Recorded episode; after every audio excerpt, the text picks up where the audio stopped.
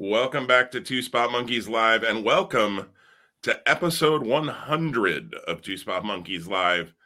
I am Jim. I'm joined as always for the 100th time by Tom. Tom, how you doing? Awesome. Pop the champagne. Woo! That's right. And actually, more than episode 100 because there was a previous iteration of this podcast. Um, I, I'd have to go back. I don't even know if I could find those recordings anymore on this. I don't know if that site even exists anymore talk talk, talk, talk shop? shoe? talk, talk shoe. shoe. Talk shoe that's right. Um yeah so I, I don't and i don't know how many episodes there were of that but uh in this iteration since may 6th of 2020 uh we've recorded 100 episodes which you know there's been a few more than 100 weeks between now and may of 2020 but you guys know how that works. Um good to be with you again tom for the 100th time on this thing and hey let's do 100 more. I don't know yeah, and and you know I've been thinking a lot about this, and just you know I know we had our pause and we just came back, but just the idea that this is a time capsule of our fandom and also of our lives. I just I appreciate the opportunity, um, and happy to have made it here to episode 100. Absolutely, absolutely. I it's fun to occasionally go back and you know I don't I don't know if you do this. Well, I know you do this actually, and listen to some of the older episodes. Usually because we're trying to remember, you know, figure out what were our predictions last year, what were this or what were that um, so that we can comment on it on here. But it is fun that like you said it's also a capsule of our lives. I mean there was the episode we did after my brother in, in 2020 and had passed and we might have done something similar this year after my mom but we were on our break at that point and um, and just different things we've mentioned. You've mentioned things about your kids and yeah it's fun. Um, anybody who's listened to us knows we're a wrestling podcast that uh, delves squirrels off into many other areas.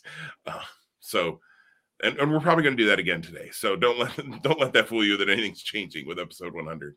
Um, in fact, our our topic today, although towards the end we're going to talk about our NFL picks and see how we did, and I don't have them. Uh, Tom does, so I'm going to be interested to to see how I did. I don't.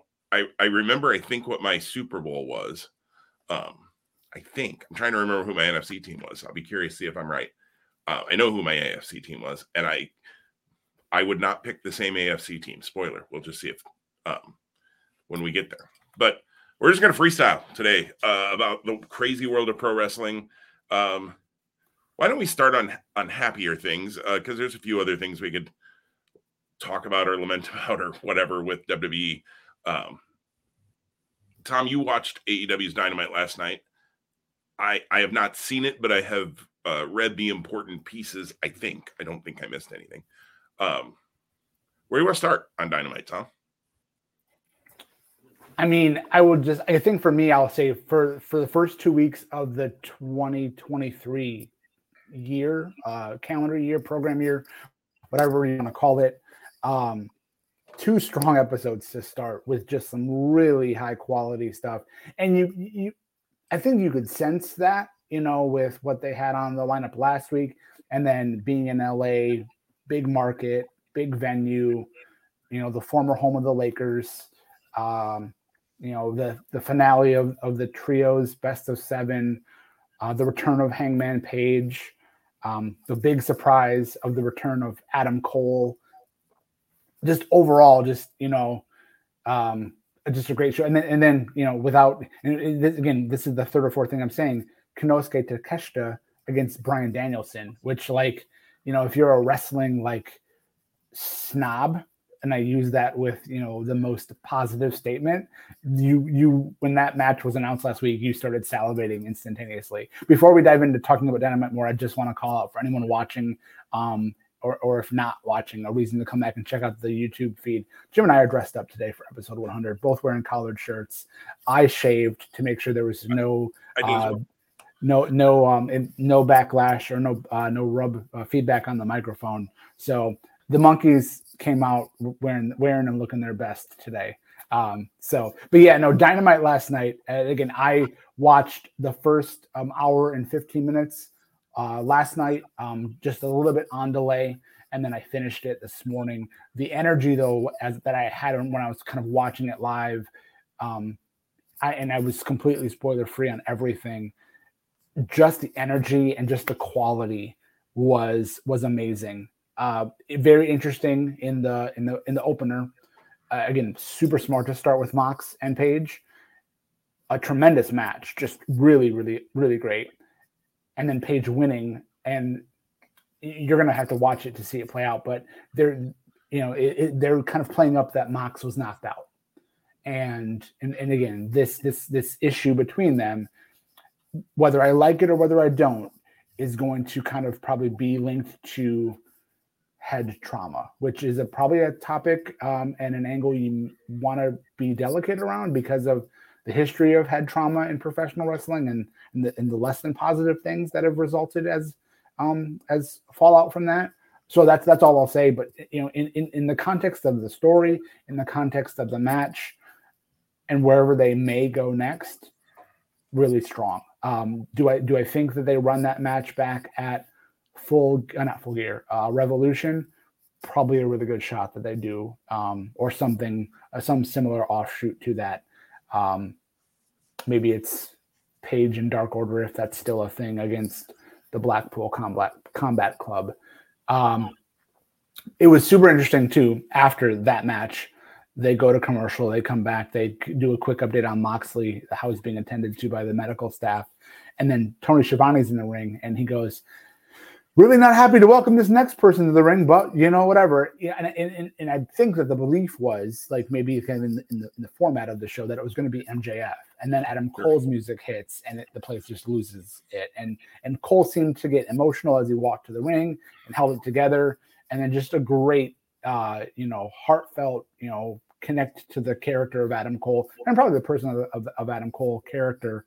Um, just in, in, in, what he said and to have him back and, ha- and, again the cupboards are overwhelmingly full at AEW so so it's always like you know who who next and, and, how do you use everybody well but Adam Cole I think is is definitely at the top of that list and I'm excited to see where he goes it, it definitely appeared um, a very much like baby face kind of promo like the undisputed elite uh, clearly that, that that is probably has sunset especially with Kyle O'Reilly still being on the shelf and Bobby Fish no longer a part of AEW.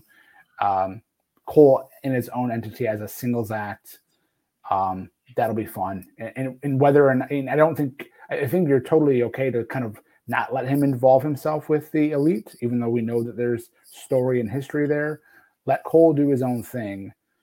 That that time, if if and when can happen down the line, without a doubt yeah, I agree. I would keep him apart from the elite for a while. May, maybe you have them pass each other backstage, you know, kind of thing, or or as Cole's coming to the ring and the elite's leaving, or vice versa. You know, they have a, a glance or something so that you kind of plant the seeds that you're going to go there at some point. But you can hold off on that. I mean, Cole Omega to me is a big singles match that they they can get to. Um, but I think with Cole, the other thing is depending on what his his health situation is, I would think they're going to want to slow burn him into major programs just to make sure that health stays, you know, that he's available. Um, you know, he was able to come back for Forbidden Door for one night and then right back out. Um, and even that, he worked a four way somewhat to protect him from the sounds of things. So I hope he's got a clean bill of health and is raring to go because I'm a big Adam Cole fan um, and have been for a long, long time um, since back in his Ring of Honor, you know, Future Shock days. Um, my fantasy football team was Future Shock for a couple of years because I love that tag team so much. Um, and who knows, maybe O'Reilly I haven't heard any sort of injury updates on him in quite a while. So maybe quietly he's getting ready to come back too. And that would be cool to have them, uh, whether it's as a tag team or just a unit or add somebody to them, whatever. Um, I mean, we haven't seen Roderick Strong in a long time. So who knows? Um, and who knows who's keeping jobs in WWE anymore uh, with everything going on there. But uh, yeah, who know, you know, maybe Roddy becomes available. I don't know. Me. Bobby Fish doesn't sound like he really wanted to go back to AEW. Doesn't sound like he had a great time from the interviews I've seen uh, since then. So, uh, but I, I think too, if Bobby Fish became a victim of circumstance, I feel like too, just because of Cole and O'Reilly's injuries, um, you know, they had built that direction with him and then I think he got lost in the shuffle when they couldn't go that direction anymore. Um, again, to that embarrassment of riches thing, it, it can happen. We've seen it in AEW before where Khan can just kind of forget about some people occasionally. Not because I think he's trying to or anything like that. I just he's got four hours of TV and you have, you know, a number of main things that you're going to have on one or both shows in some fashion. And then you got to figure out how to get everybody else in there. So, uh, one of the things I think AEW does, I don't know, well might be a strong word, um, but is they do kind of cycle people in and out, and then they, you know, somebody works on Dark for a while um, and, and, racks up some wins, and then they get them back on the Dynamite Rampage. Um, so it's it's got to be a challenge, um, and sure, it's a challenge of his own making because he keeps signing people, but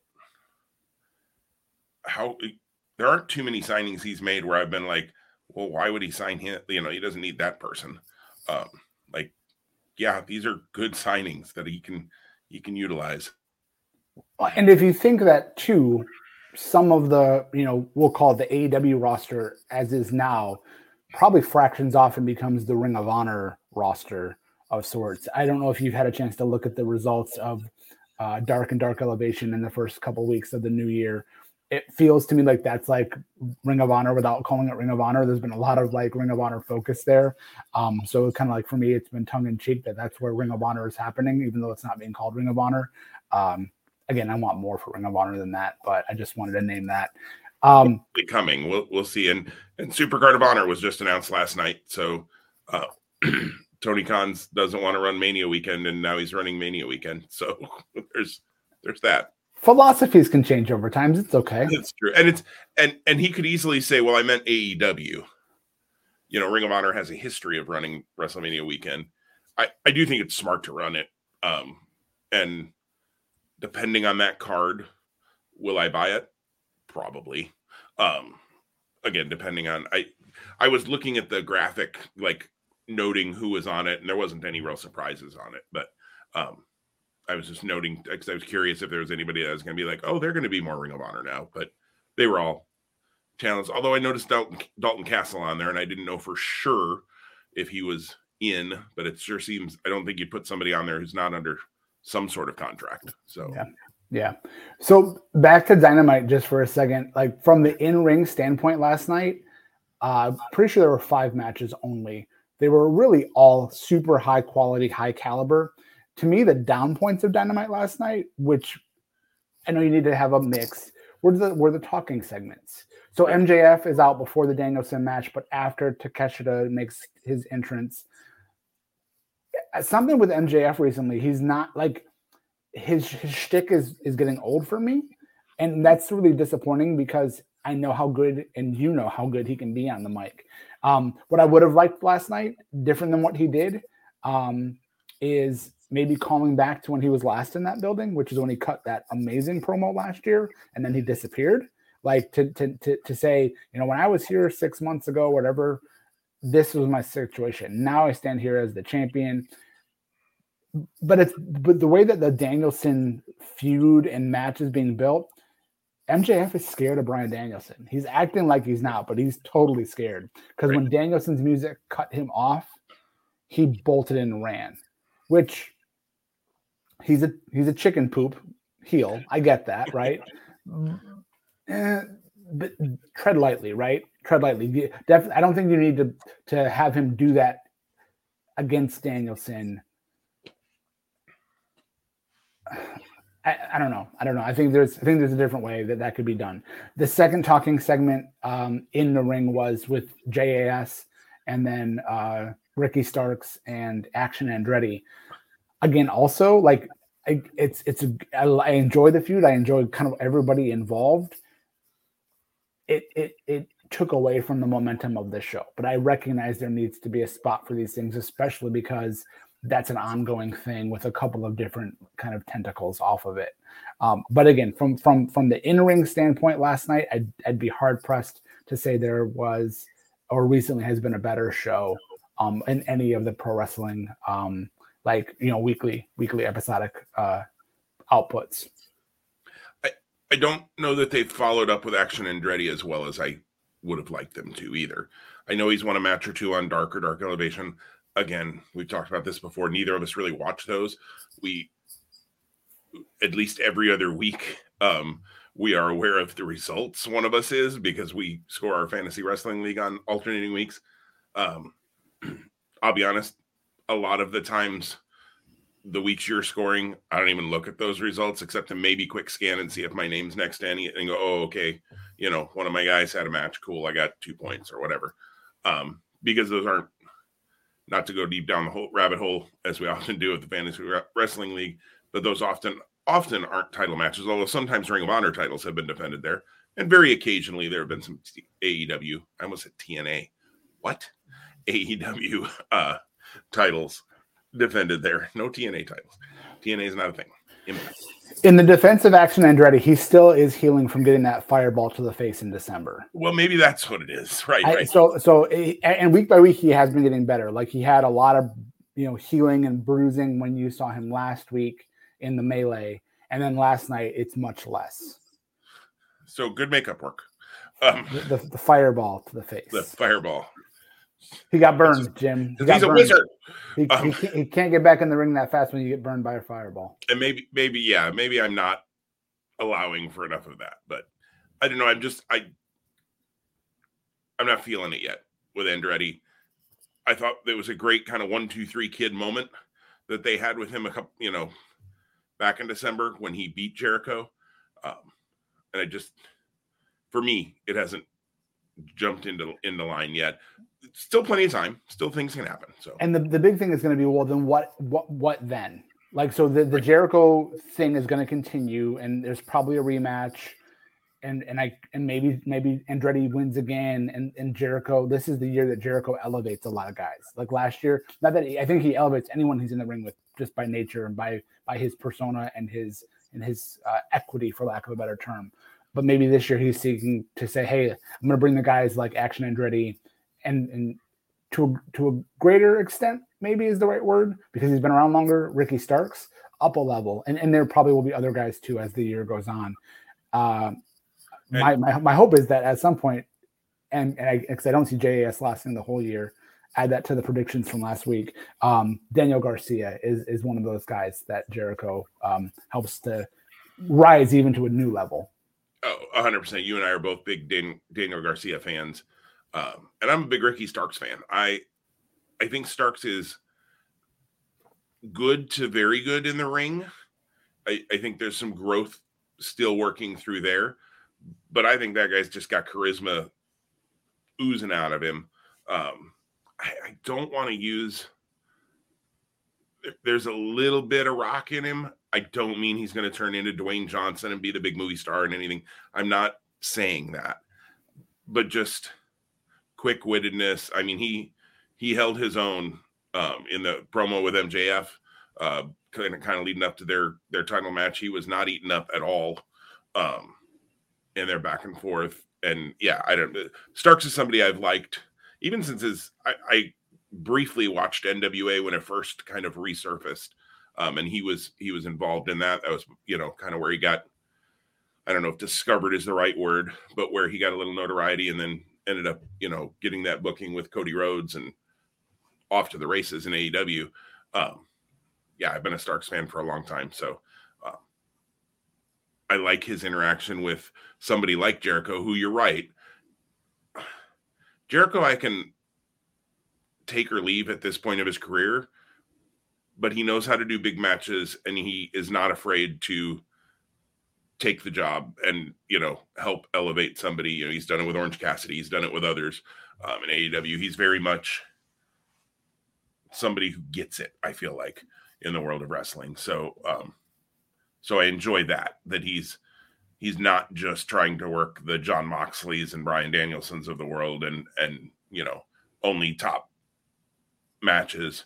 Um he's willing to work with some of those younger guys and and give them a marquee opponent to to beat. Yeah, um, I feel like I feel like the news that came out in the fall was that he had re-signed a three-year deal that maybe began the beginning of this year, but then that was like a transition of title too. Like he had more roles and responsibilities. Mm-hmm. I think some of that probably comes in the aftermath of the the brawl out at All Out. Uh, part of it too. That being said, like you know, Jericho is fifty-one-ish. Um, so you know, maybe he says, "Hey, you know, I can still do this, but let me let me be more specific with the matches I have." Clearly, that's not where we are yet, but I do see that happening probably in, in this contract at some point. That transition will happen.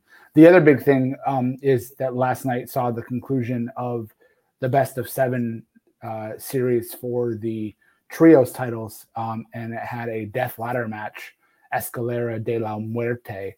Uh, and the the elite uh, recaptured the the titles that they had won originally that were then stripped of them because of the brawl out at all out and the repercussions that followed. Um, thoughts on the thought? I know you haven't seen that last match yet, but thoughts on this, and then maybe thoughts on uh, the the where the trios titles go um, with the elite as the champions. Yeah, I for me it was a foregone conclusion that it was going seven, um, and that the elite would win. Like I if you asked me to lay an amount of money on something, I would have put, you know, a fair amount of money down on those things. Um, a when they had laid out the schedule, and you saw that game game seven, match seven. They're calling uh, it game seven too. So oh, okay.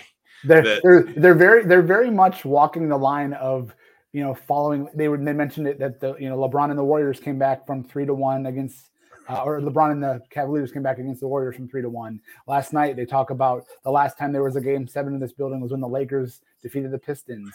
You know, my heart, you know, cried a little bit on the, the mention of my beloved Pistons. That was before, that was the bad boy era before the bad boys finally broke through. So, you know, that had a happy ending, but that still is a sore spot. Are the Pistons still an NBA team? Anyways, um, uh, man, out, out. Um, yeah, and again, neither are NFL teams in the playoffs, so neither of us have bragging rights. We got the number one pick. Is that worth something? Anyways, you say um, we. Don't talk. Don't don't say we. that's true. That's true. I had nothing to do with it. Um, no, no, I was talking about like we, you, and I. like, oh, oh, oh we, uh, we, we, the Bears. Uh, yeah, uh, I coached a lot when I yelled at the TV also. um, yeah, I, when they laid out that that it would be last night in LA, I mean, that made it even more obvious it was going all seven. Um, did they explain? And I feel like maybe we've seen one of these before. The different the difference between a death ladder match and a ladder match. Not that I can recall. Okay, I'm just you know I mean, and I get it. You have you know, I I, I get it and I don't. You have Penta and Rey, so therefore we must throw some Mexican word on it or Hispanic word on it, which is a little like do we have to? Um, but it makes it seem more prominent, more, you know, dangerous, more whatever. And I'm like, I mean, it's not like there are any rules in a ladder match either. So it's not like we've changed something. Um, but I, I the first six matches were all really freaking good to great. Um, I have no doubt that last night was really great, probably too. Um, I'm looking forward to seeing it. Honestly, out with my schedule this week, it's going to be Sunday at least before I see it. Um, and I don't know if Rampage has got a shot at being watched. We'll see what happens on what they schedule for Rampage and whether I, I feel like I have to just schedule wise. We'll see whether it happens. Aren't you so caught up in the Eddie Kingston and Ortiz versus uh, House of House of Black uh, you know, issue that's going on? Like that's They've been building it for for weeks, Jim. I mean, I mean, they have been building it. I'll give them that. But and I like all of those parts. I really like House of Black. I really like Kingston. I, I think Ortiz is really underrated, actually, and, and really um, not featured as prominently. I mean, the fact that, and I know he and Santana had a falling out, you know, in the last year or so, but the fact that he and Santana never, I don't, did they ever win the AEW tag titles? I don't think they did. No. Uh, holy smokes, missed opportunity, Tony Khan. Um, I mean, they were red hot when they came in, and I remember you and I predicting numerous times this would be the year, this would be the time, this would be the the start of the rise, and it just never happened. Um, so well, I like what you think, I'm sorry to jump in, but when you just think back that they were the ones that debuted alongside Jericho on like yeah. night one of Dynamite, like that's right. you know what I mean. Like that's kind of like like not not that they didn't deserve the titles because they did, but the fact that they mm-hmm. never had them even as an homage to that opportunity and that spot seems a little bit weird. Yeah, it, absolutely. Um, so I, I like all of those parts. Yeah. Do I give a real rip? I I kind of don't. I, I feel like they're teasing that either Kingston or Ortiz is going to join the House of Black. I don't know that I need a fourth member of the House of Black. I, you know, trios make a lot of sense in AEW because you have trios titles. Um, and I like the House of Black as they are. Um, if they added somebody, I'd almost rather it be somebody not on the AEW roster currently, and they were bringing in a new signing or something, and and so you're not trying to change. I just Kingston and Ortiz, you'd have to change the gimmick so much to put them in a House of Black, or it would be such an oddball pairing. Um, yeah, so we'll see uh, whether Rampage gets watched. But to go back to the trios titles, kind of where do they go from here? I mean, I think the Elite gets a pretty good run um, with them to kind of continue to establish them. I think Death Triangle did a very nice job with them uh, in the not only obviously in this series but prior um, in kind of a a no-win situation for Death Triangle because everybody kind of knew the Death Triangle had them only because they had to take them off the elite because of the brawl out and all out. Um, so when you're when everybody knows you weren't the ones that were supposed to win, have them at that title at that time, you know, it, it made them they started behind the eight ball a little bit, but it never felt that way to me. It never felt like even when they announced the, the best of seven series, and I went, okay, so there's the date they're losing them. Um, and oh crap, that's after January 1st. So I don't have Kenny Omega and the Jack and one of the Jacksons on my team anymore in fantasy wrestling. Um, yeah, missed points. Um, it still didn't feel like, oh, okay, well, they were just, you know, lame duck champions from day one. Um, I think the fact that they also gave, excuse me, gave Death Triangle the the big lead that then the elite had to overcome hopefully help Death Triangle in that too. I, I hope Death Triangle stays very, very strong. Um, I don't need them to get a rematch for the title, titles anytime soon because now we've seen seven matches between these two over the last, you know, two months. Um, so I'm I'm good on Death Triangle and Elite matches for a little while. Um, let let's let's let Death Triangle go and do something else now. Um, you know, I'd love to see Penta and, and Rey get back to tag team um, prominence and and you know get a Lucha Brothers versus acclaimed thing going um, at some point. That'd be that'd be really fun. Um, trios titles, you know, I mean, so I think they hold them for a while. So it, it's hard for me to predict like who will be the ones to dethrone them down the road. Um, but I think you've got strong trios. You've got you know any combination of Blackpool Combat Club. You've got any combination of Jericho Appreciation. You got the House of Black. Um, I guess you've got the firm. Eh, um, They've been building them up in a, as a trio on Dark and Dark Elevation. I know, but I they they have, I haven't gotten behind them yet. Um, it's a weird mix. It's a weird mix. It, it is, and they don't feel um gelled. Like they don't would, feel like a unit to me yet. Yeah, I would take Page, Big Bill, and Moriarty as a three versus Page, Matt Hardy, and Isiah Kassidy. Right, because why are they even in the firm? Um, I, I know why they are. I know the storyline. I get it, but it's dumb. Um, and maybe it's because I'm also at a point. I'll be honest. I mean, has never done a lot for me. We've talked about that before, and I'm at a point where Matt, Matt Hardy probably can give a lot back to the business in a backstage role and a coaching role and a you know mentoring role. But I don't really need to see any more Matt Hardy matches. They're they're not good anymore. They're just not. Um, for me, for me. Um, you know, you've got the firm, you've got, I, I guess you've got Lethal, Jarrett, and Satnam Singh or Sonjay could be a trio. You know, the acclaimed and Daddy Ass could be a trio. Um, so there's trios. They, they and what I'd love to see them do though is have a few more trios matches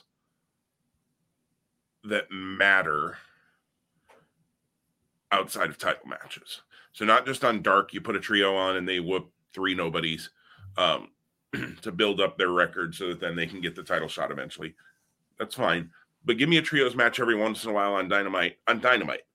Rampage is okay, but give it to me on Dynamite every once in a while to make it feel important, where you have the House of Black take on three members of Blackpool Combat Club, or you know, even three members of the firm, I guess. Um, even though if you had the firm beat the House of Black, I might throw a remote through my TV. Um, but AR Fox and Top Flight would be awesome. Uh, they won three hundred thousand dollars, and I haven't been able to tell that that's changed their lives in any tangible way on TV. very good. so, very well. And the funny thing was, I caught last week during the swerve. Was it last week during the swerve uh, Fox match? They kept talking about how AR Fox had won three hundred thousand dollars, and I'm like, no, he won a hundred thousand dollars. They each like they won three hundred thousand as a team. So you would think. Sorry, I just hit my mic. Um, you would think they each won a hundred thousand dollars, but I, you know, Top Flight are so kind. They just gave it all to AR Fox. gave it all to AR Fox. So they knew they weren't winning it without him. Um, yeah, so exactly. There's another trio that they've they've started to establish, and they're they're a ton of fun. Um, and I think could have a really fun match with the elite. Um, yeah, you've got um, the the mogul affiliates, um, which okay, I like that they pulled Parker Boudreaux away from the whole Ari or uh, what was he doing before?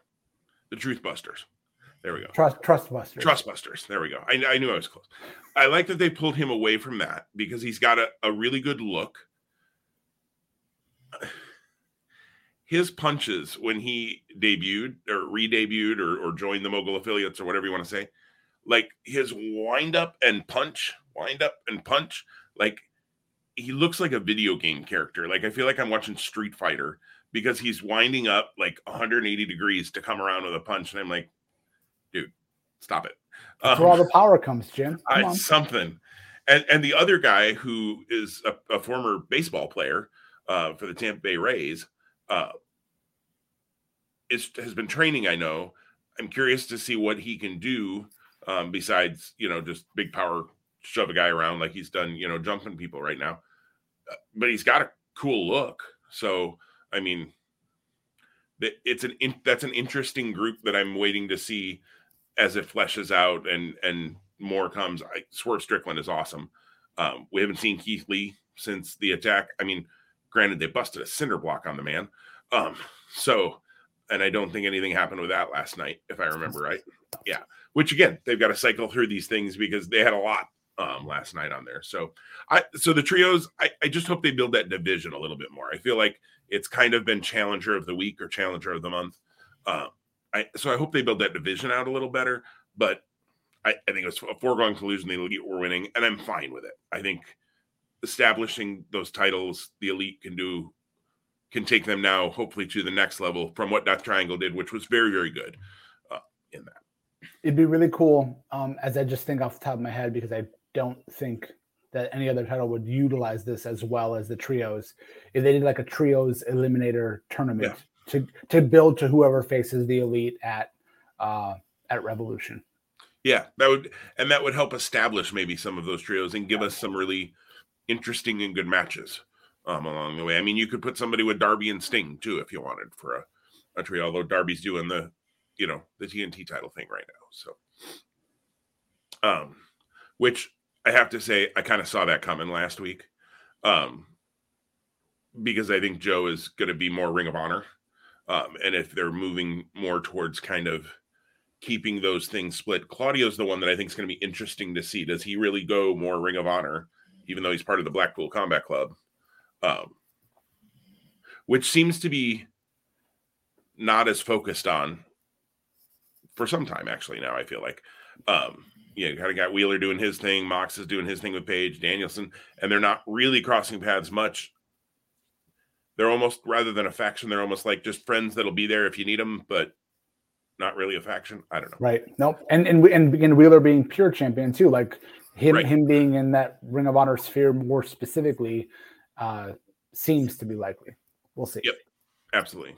So uh, let's talk about the women's match for a second, Tom. You and I both, and I think lots of people assumed that Toni Storm was not going to stay the partner Um, and that Mercedes Moné would most likely show up, or or there was a little bit of talk of Trinity Fatu, uh, which is Naomi, formerly of WWE, but I still think she ends up back in WWE. I Mercedes can do anything she wants, um, and I think can write her own ticket. Naomi's really, really good, but I don't think she's got she's not at that level of being able of star power, being able to kind of name her place and price. And the fact that Naomi is married to one of the Usos, and I think they very easily could bring her in in the bloodline thing or or somewhere else. Um, I just think eventually she ends up back in WWE. That's my thing. And and Mercedes Sasha uh, may at some point as well, but they never said Mercedes was coming, so they did not bait and switch. They did not lie. But I can't help but feel like, why did you name it a mystery partner if it was just going to be Toni Storm? And I and I feel bad saying that because I like Toni Storm a lot, but she's already on the roster, so it's not like you say mystery partner in AEW, and there's immediate expectations of somebody new, somebody returning, somebody something. And if you're going to use somebody who's really good on your roster, just say Saraya has picked Tony Storm because she thinks she's the best wrestler to help her do this. Like, and they did that finally last week, but you did all this mystery stuff before. Yeah, so I think they maybe maybe they intended it to be something other than what it was, and by pivoting the week prior, they saved a little bit of face, perhaps. Um, oh yeah, because if they would have said mystery partner and Toni Storm just walked out last night, oh, wet fart in church. I mean, yeah, it would have been bad. And not only that, wait till you watch the match. The crowd was very pro Jamie Hayter, as they've as they've been for many many months. This is not new, but like the the crowds are legitimately behind her. So at some point, I would imagine it's while she was still transitions as champion from from where she's at to being a baby face. The the the it, the, only, the irony would only be at that point that the crowd then turns on her, right? But um, I, you know, they're, they're behind her. They're behind her. Bryan Danielson would say fickle. Yeah. Yeah. Um, no, I, I think the same thing with Hayter. Um, she's gotten over massively and she's really good. Um, which is crazy because when she first came back, I was like, oh, I've heard of her, eh, whatever. Um, so kudos to both her and the booking of Tony Khan. Uh, that they've made Jamie Hayter seem like a big deal. I'm still not. The funny thing is, like, when she and Britt come out on things together, Britt still Britt does not feel like the the lower of the two yet. Um, even though Jamie's way over, I, I just don't feel which look at some point they're built that's that's where it's headed, right? We're going to Britt Baker, Jamie Hayter at some point down the road. Yeah, is that double or nothing? I was gonna say I wouldn't do it at Revolution. I think I'd let it roll longer. Um, that could be double. I think that could be a big, big uh, women's title match uh, for like double or nothing. It'd be great even to hold it out to all out if they could. I, I don't know how that how they can milk it that long. I mean, I'm sure they could, but it just right now, as I sit here today on on the 12th of January, going, golly, how do they get to Labor Day weekend? And right. not and not have that, you know, that would be a, a lot of storytelling. The other thing is Saraya, like Saraya, like seems too soon to have a title shot, even though right she was protected in the match last night. So there's clearly a singles at some point between Jamie and Saraya. But Revolution kind of seems too fast, in my opinion. But I don't know. Agreed. And and they've got time again where they could build to that.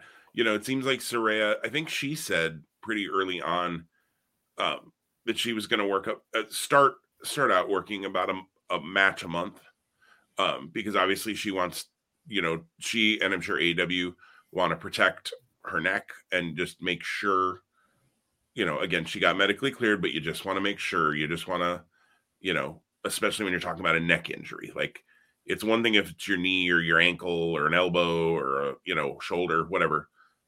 This is your neck. Like head, neck, heart. Like those are kind of the three things that like you just you got to be even more careful. Um so you know, and and that though can lead into, as long as they do it the right way, even more uh, babyface, uh, you know, concern for her from the crowd. Like I think back to, and, and this is a different, way different situation, but I always think back to when Shawn Michaels came back against Triple H after he'd been out for years because of his back, and they had that great match at SummerSlam, and everything that Shawn Michaels took that remotely touched his back, like I don't know about you, but I remember like cringing because I was like, oh, his back's really hurt, and you know, um, and it was really hurt, and it was dangerous because he was risking that but then he came back and had that great run, and you know, I mean, he was around for years after that. Um, but I remember in that match, so I, I feel like with Saraya and the neck, like you can do some dastardly heel things where you drop her with a DDT or a pile driver or something, as long as you're being really, really safe, which you need to do in those anyways, because anytime somebody takes that move, it's dangerous, regardless whether you've ever had a neck problem or not. Um, we all know, you know, we there there are plenty of uh, stories throughout the history of pro wrestling where move, that move those moves have gone wrong and somebody's gotten hurt. Um, but yeah, I and I like Saraya a lot. I just I'm curious how was the crowd toward towards Toni? I mean, was there any Mercedes chances? Chance? there, there were not that I recall hearing. Um, okay. I, I, will say this: they were very much like anti Toni and pro Jamie like when they were in the ring together, that's really when you could discern how much they were behind Jamie Hayter. So more was, more so, and not not anti Saraya per se, but it was definitely like the heels were the favorites. The baby faces weren't in the eyes of the fans as being the people they wanted to see come out on top. Okay, well, interesting, interesting. I looking forward to seeing that play out. And then, what was the fifth match? So there was, it was, it was yeah, it was um Jungle Hook, the debut. Oh, right, Jungle, right, right. Jungle Hook against the firm. And, and I like that they're saying, you know, for one time only, they're teaming up. But yet you put out a T-shirt. Come on, they're going to team up again. See, I don't know. Think they will. We we, only, we only had Hookhausen one time, right? Well, that that is true. That is true. Um, I like Jungle Hook without seeing it. I like Jungle Hook better than Hookhausen. Um, I know Hookhausen was kind of the rock and sock similar. You know, I mean, again, not calling either of those guys Rock or Mick Foley, but but that serious versus total goofball. Um, you know, Jungle Hook's a little different. Um, I mean, one of my predictions was Jungle Boy winning a singles title, so obviously I don't want them to do a long tag run. Um, and and I don't I don't think that would be helpful for Jungle Boy to put him right back into a tag team. Like you just got him out of a tag team. He had the one singles feud really. Um, and then if you put him right back into a tag team full time, now maybe have Hook be his his new, you know, when he's getting jumped, the guy who's, who's going to come help him, his buddy, um, and vice versa. But um, yeah, that's right, Jungle Hook and, and Big Bill and and Lee. Um, Big Bill is a dumb name, by the way. Just W. Morrissey worked. Why do we have to call him? See, I, I, I, like Big Bill better. To do be you? honest with you, I just do. I don't know why. It's do. Um, I don't know. I think old timey prospector or something when I hear that. Um, well, then you'll be surprised, or you maybe you won't be surprised to see you came out throwing gold nuggets to the crowd. there you go. Right, 1992 WWF would have loved him. Um, well, um, watching our time a little bit here, um, and I know we want to get to NFL picks, which we've got a little time to get to. Um, let, us just pivot for a second over to WWE. Uh, Vince had come had announced he was coming back when we recorded last week, so we talked a little bit about that then. Um, on Friday, Stephanie uh, and Nick Khan and and some other people had an employee meeting with WWE. Um, not no talent meetings have happened, just an employee meeting to talk about this. And uh, Stephanie said all the right things, and then on Tuesday, Stephanie not only went back to her leave of absence that she was on prior to the Vince McMahon stuff breaking, uh, which she would have been privy to beforehand. So you got to think part of her leave of absence was, yeah, I don't want any part of this. I'm out. Um, she resigned from the company and the board completely. Now she's she's been a member of the board for a long time. The board in December sent a letter to Vince that said, "We're happy to work with you on the network rights deal and the, you know, potential, uh, what do they call it, strategic pivoting or whatever. Sale is what it is. There's some other word they're using. Um but we don't as unanimously as a board we don't think you returning to the board is in the best interest of shareholders Vince thumbed his nose basically. And again, he's got the most shares, so he can do exactly what he did. There's nothing illegal about what he did. Um, unethical, sure, probably, but not illegal. Um, forced his way back on the board, forced his way to be uh, elected as executive chairman of the board, which meant Stephanie wasn't chairwoman of the board. And basically, if you read between the tea leaves, Stephanie said, Peace, I'm out. I I feel bad for Stephanie McMahon in this whole thing. Like, I think she's been trying to do what's right by WWE. I think she's been a really, you know, I mean, not that I follow the business side super closely, but I think she's been a really good face of the company for for those kinds of things. Um, and I know Nick Khan is well respected in the business world as far as you know. We can all think what we think as far as talent cuts that he he made. Um, although again, those were all signed off by Vince McMahon. Nothing happens without that guy's okay. At least up until May of last year. Um, I feel bad for Steph, but I also give her a lot of credit that she was just like, yeah, I'm out. Um, because the woman has more money than Methuselah. I mean, she's going to be fine. And when the company gets sold, she's going to make crap ton more money because she's got all those stock shares. Um, and and her husband is making plenty of money and, and has stock shares and everything. They're fine. She doesn't need to work. Let's be honest. Um, but good on her to just say, you know what? If this is what you're going to do, then I'm not going to be a part of it. I, I 100% agree with everything you said there. The only other thing I would like to add is despite all of that being honest and fair and likely true, I do feel like that she was shoehorned um, without out of this um, by even even even if it looks like she's doing it all on her own accord. Um, oh, yeah, oh, yeah. I, I think I think it's really disappointing to have a strong woman in leadership not being able to retain that opportunity. And I also think that, you know, no matter, we don't know what's going to happen. I mean, there was rumors yesterday that they were being sold to a Saudi Arabia uh, controlling investment group or whatever. And, and people were like immediately anti WWE. Um, fair, right? None, nonetheless, I think Stephanie could have shepherded the WWE if they wanted to stay, you know, in their in their current uh, setup and organizational structure for the next 20 to 30 years easily and probably gotten them greater growth or at least until Vince passed away. I don't I don't know. Um so that to me that's just the, that's the that's the really disappointing part that I kind of land um the space I land in as I reflect on this. But good for her. Let her let her go be an, an amazing mom, I'm sure, um, and care for her kids and do things um, outside of this world that again, this is probably the only world she's ever known. Mm-hmm. So yeah, and and yeah, the Saudi thing was crazy, and and I commented on a, on the board that we're on with some friends, uh, the Facebook group we're in with some friends that if if they had sold to Saudi, like holy, mm, um, now what I've heard from listening to Sean Ross Sapp, who I think is one of, if not the best, you know, and most uh, level-headed uh, wrestling news guys out there. Um, is that you know there's there's not a deal in place with Saudi. Vince has had some conversations with them. They are they are at the table. They are one of the potential suitors. Um, but um, Jimmy Van, who owns Fightful, um, is on a, a, show with Sean on Wednesdays, and and he was saying, you know, as soon as that news broke, when everybody was saying it was done deal, they were they were being sold to the to the Saudi private investment fund, um, or whatever it is. Um, he said it seems too soon. And Jimmy Van's like been involved in lots of business deals. He does a lot of business. He he understands that world.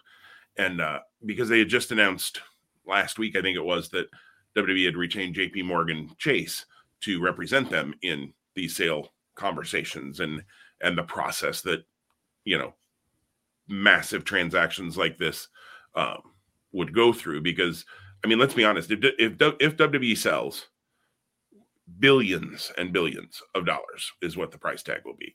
Um, UFC, I think when Endeavor bought them, I think I remember was four billion. WWE will go for way more than that because of the weekly TV, the you know the merchandising, the, all of that.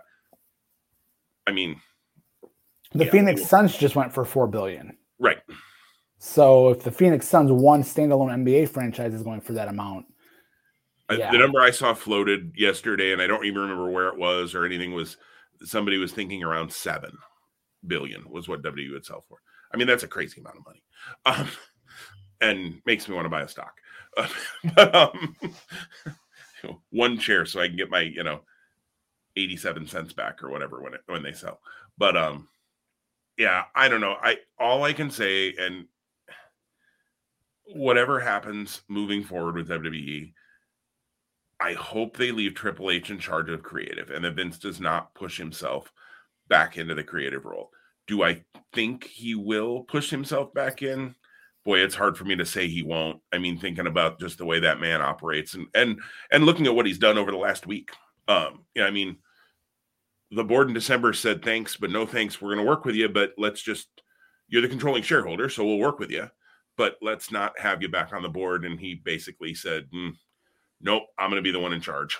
Um, so do I think he could push Triple H out creatively? hundred percent. I think. I, I, I, mean, he can. Let's just be honest. He can.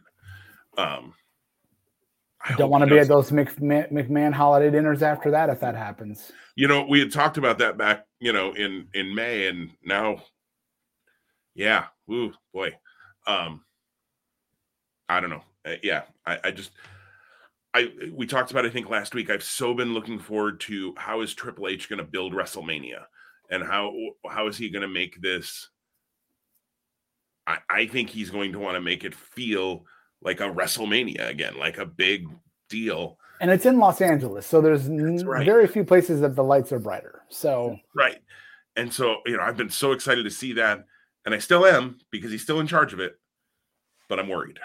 but I'm worried because I don't want to see Roman Reigns versus Brock Lesnar for the nine thousand three hundred time but I feel like if Vince comes back into control, that's what we're going to get in, in, LA. And uh, I'm done.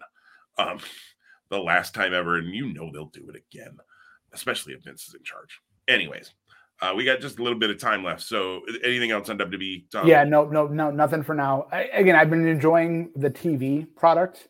Um, my, D, my, my DVR continues to hate SmackDown, or maybe it hates oh. Fox.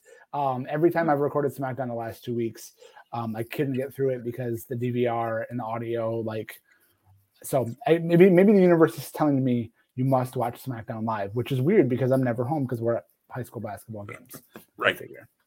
You know, and I've been enjoying uh, what I've caught of the TV product, which isn't all of it by any means, uh, but I've been enjoying what I've seen as well. And and, and I know our friend Rob, uh, who I know listens. Hi, Rob. Um, you know, kind of tongue in cheek, took a shot at the uh, Bray Wyatt Uncle Howdy stuff. I don't know why. I'm liking it. I still hope it's not Bo Dallas under there, but I I liked it. I don't know. I'm I'm enjoying it, and I thought Alexa Bliss actually on Monday caught a, a great promo. Um, she looked great. I thought she caught a great promo. I thought the fact that Uncle Howdy just walked out and they kind of had a stare down, or or you know exchanged looks or whatever. Um, I, it's a slow burn. I, am interested to see where it goes. I, I've enjoyed it. So I don't think I shared with you, and maybe you know, maybe you don't know. Raw's coming here where I live in about six weeks. I'm pretty sure I'm going to that show, probably nice. just by myself. But um, it's been, I think, three years since Raw's been here. I think it was pre-pandemic 19. Um, there was a great FTR versus uh, Gable and Bobby Roode tag title match on that Raw. Um, regardless, um, I haven't purchased tickets yet. I'm kind of waiting until like probably the day or week before. But I'm that's I, you know as long as that Monday is free, which I think it will. I don't think we have any basketball or other commitments going on family wise. Um, I'm excited to go to Raw in person because like and, and my my purpose in bringing that up is a I'm interested to see like what the live uh, is like if an Uncle Howdy segment like what we saw on Monday. He comes out, the smoke is going, they go to commercial, they come back, and it's like well, that was kind of weird with Alexa Bliss. Well, now on to the main event. Like, you know, what what is it like in the arena? Here's like, Baron Corbin. Uh, right. yeah. So. Um, yeah, it'll be interesting, and you're going to be right on the road to WrestleMania at that point. So, um, or well, I guess the road to Elimination Chamber first, but um, nonetheless, that's part of the road to WrestleMania. So, yeah, I'm looking forward to it. Uh, Royal Rumble. Uh, I I am in. I'm out of town on that Saturday uh, for a booking, so uh, I won't see it live, but I'll be uh, deleting Facebook and trivia, uh, trivia, Twitter off of my uh, front page on my phone so that I don't accidentally click on them. Um, and trying to stay totally spoiler free, and then come home Sunday and, and watch the Rumble. So nice. Um, but we'll talk about that more later in the month. Um, let's uh, we got a couple minutes left. Let's go to those NFL picks, Tom. We uh, back at the beginning of the season, right after the first Thursday night game of the year, we uh, made our NFL picks for the year, and I am curious to hear now that the playoff field has been formed. How do we do? Yeah, sure thing. So I'm going to run this through these re- relatively quickly, um, and then we'll talk about maybe the playoff matches just quickly this weekend.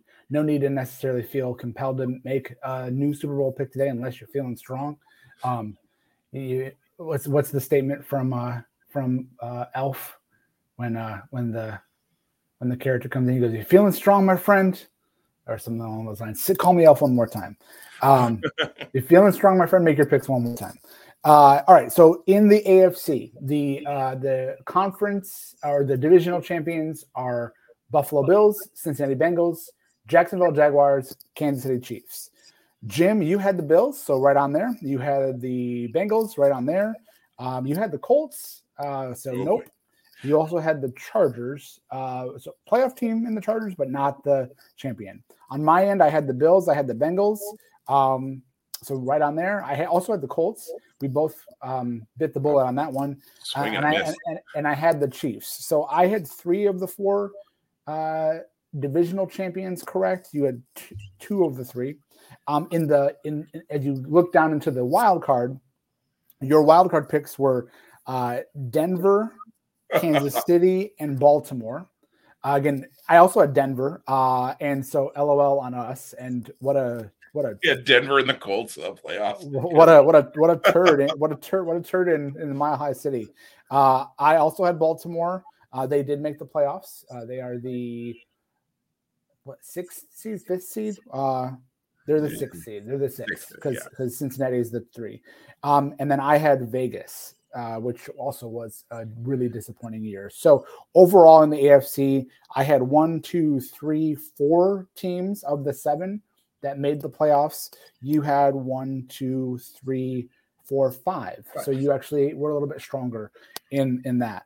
Um, I'll hold on to uh, what we kind of thought for the playoffs um, until I run through the NFC. In the NFC, um, the divisional champions are the Eagles, the Vikings, Tampa Bay, and San Francisco.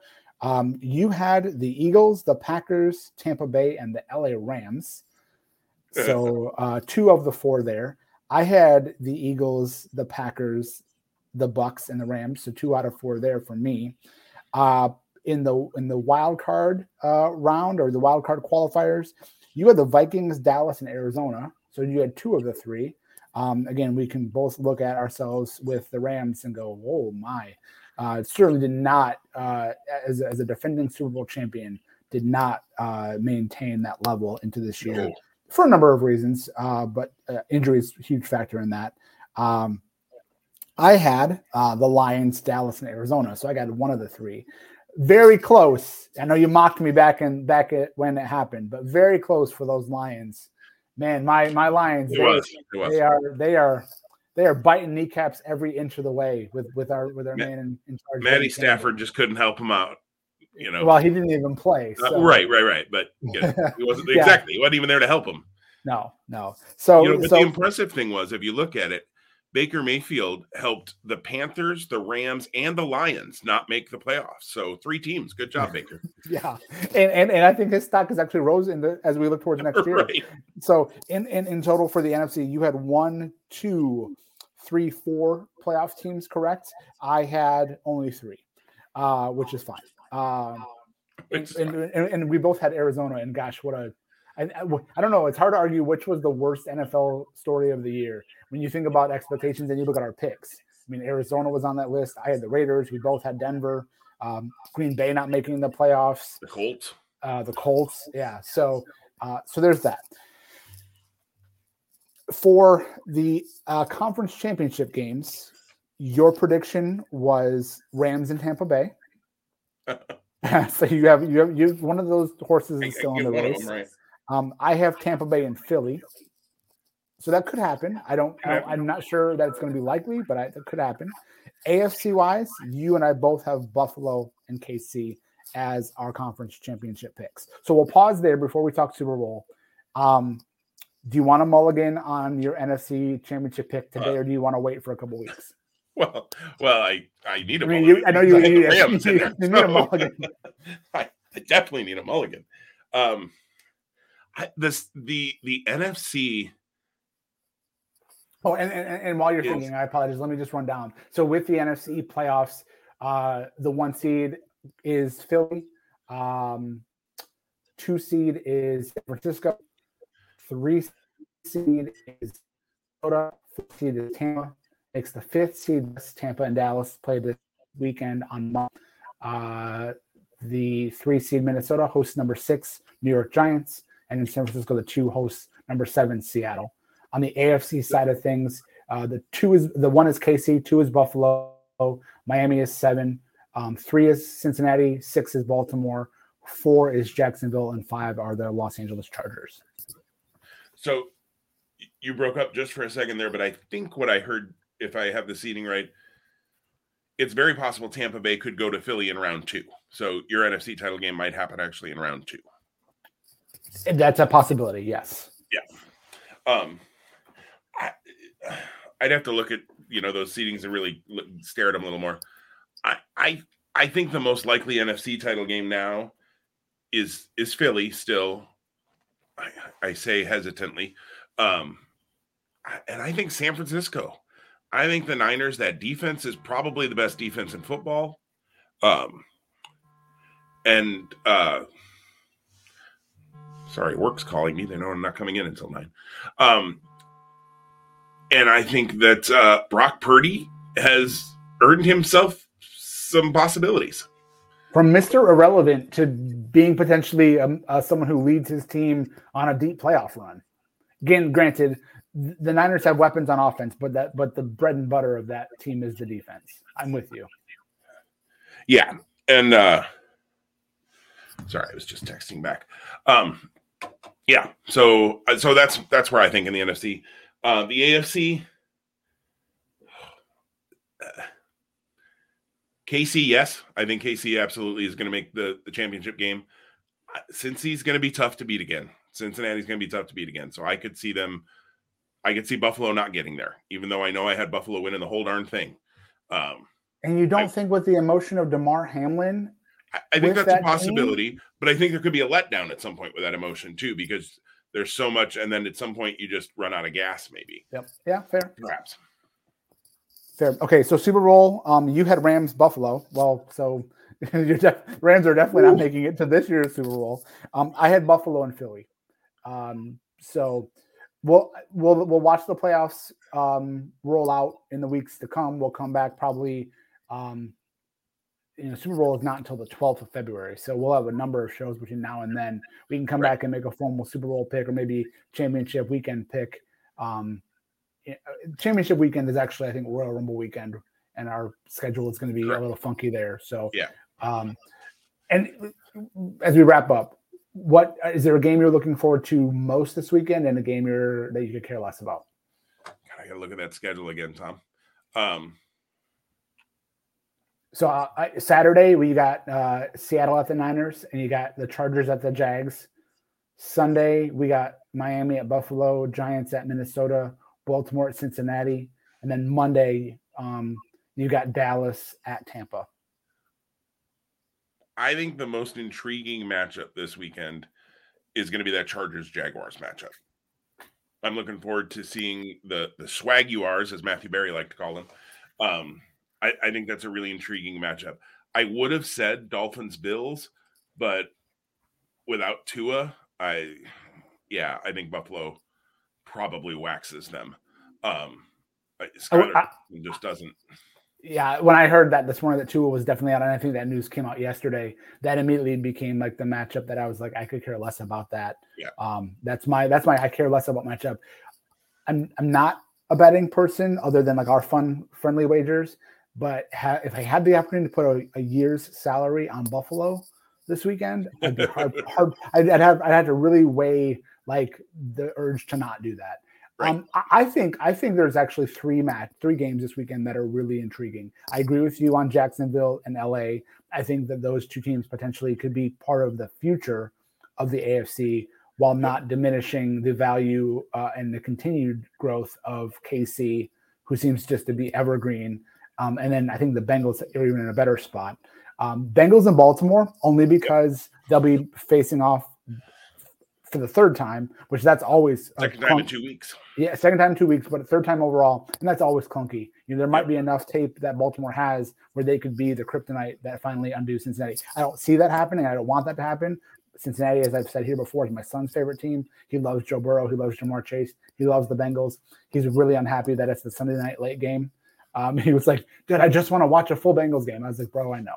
Um, the other one is, and, and again, that's why they gave it to the Monday night uh, uh, primetime stage, Dallas and Tampa Bay. Dallas is underachieved yeah, at periods during the year, and Tampa at home uh, underachieved. They came in with an eight and nine record to win the division and get a playoff spot. Very underdeserving record wise, but with Tom Brady at the helm, and then with Tom Brady, you never know. Probably his last game in Tampa, probably right. not his last game in the NFL. But the storyline there, much like as you saw or maybe heard with Aaron Rodgers with what happened in Lambeau yep. after Sunday, and you and I both hate the Packers with a ferocity um, and enthusiasm unknown to mankind. Um, so I think we both smiled a little bit from ear to ear when we watched uh, that smug Aaron Rodgers walk off the field Sunday night. Absolutely. I was a big Lions fan Sunday night. So, well, I uh, must go to work and you probably have to as well, Tom. So we appreciate everybody joining us uh, today for episode 100, and uh, join us again next Thursday. It'll be Thursday again next week because of some schedule things on my end uh, for episode 101 of Two Spot Monkeys Live. Tom, it's been a pleasure, and uh, we'll talk to you next week, everybody. Awesome. Have a great one, guys.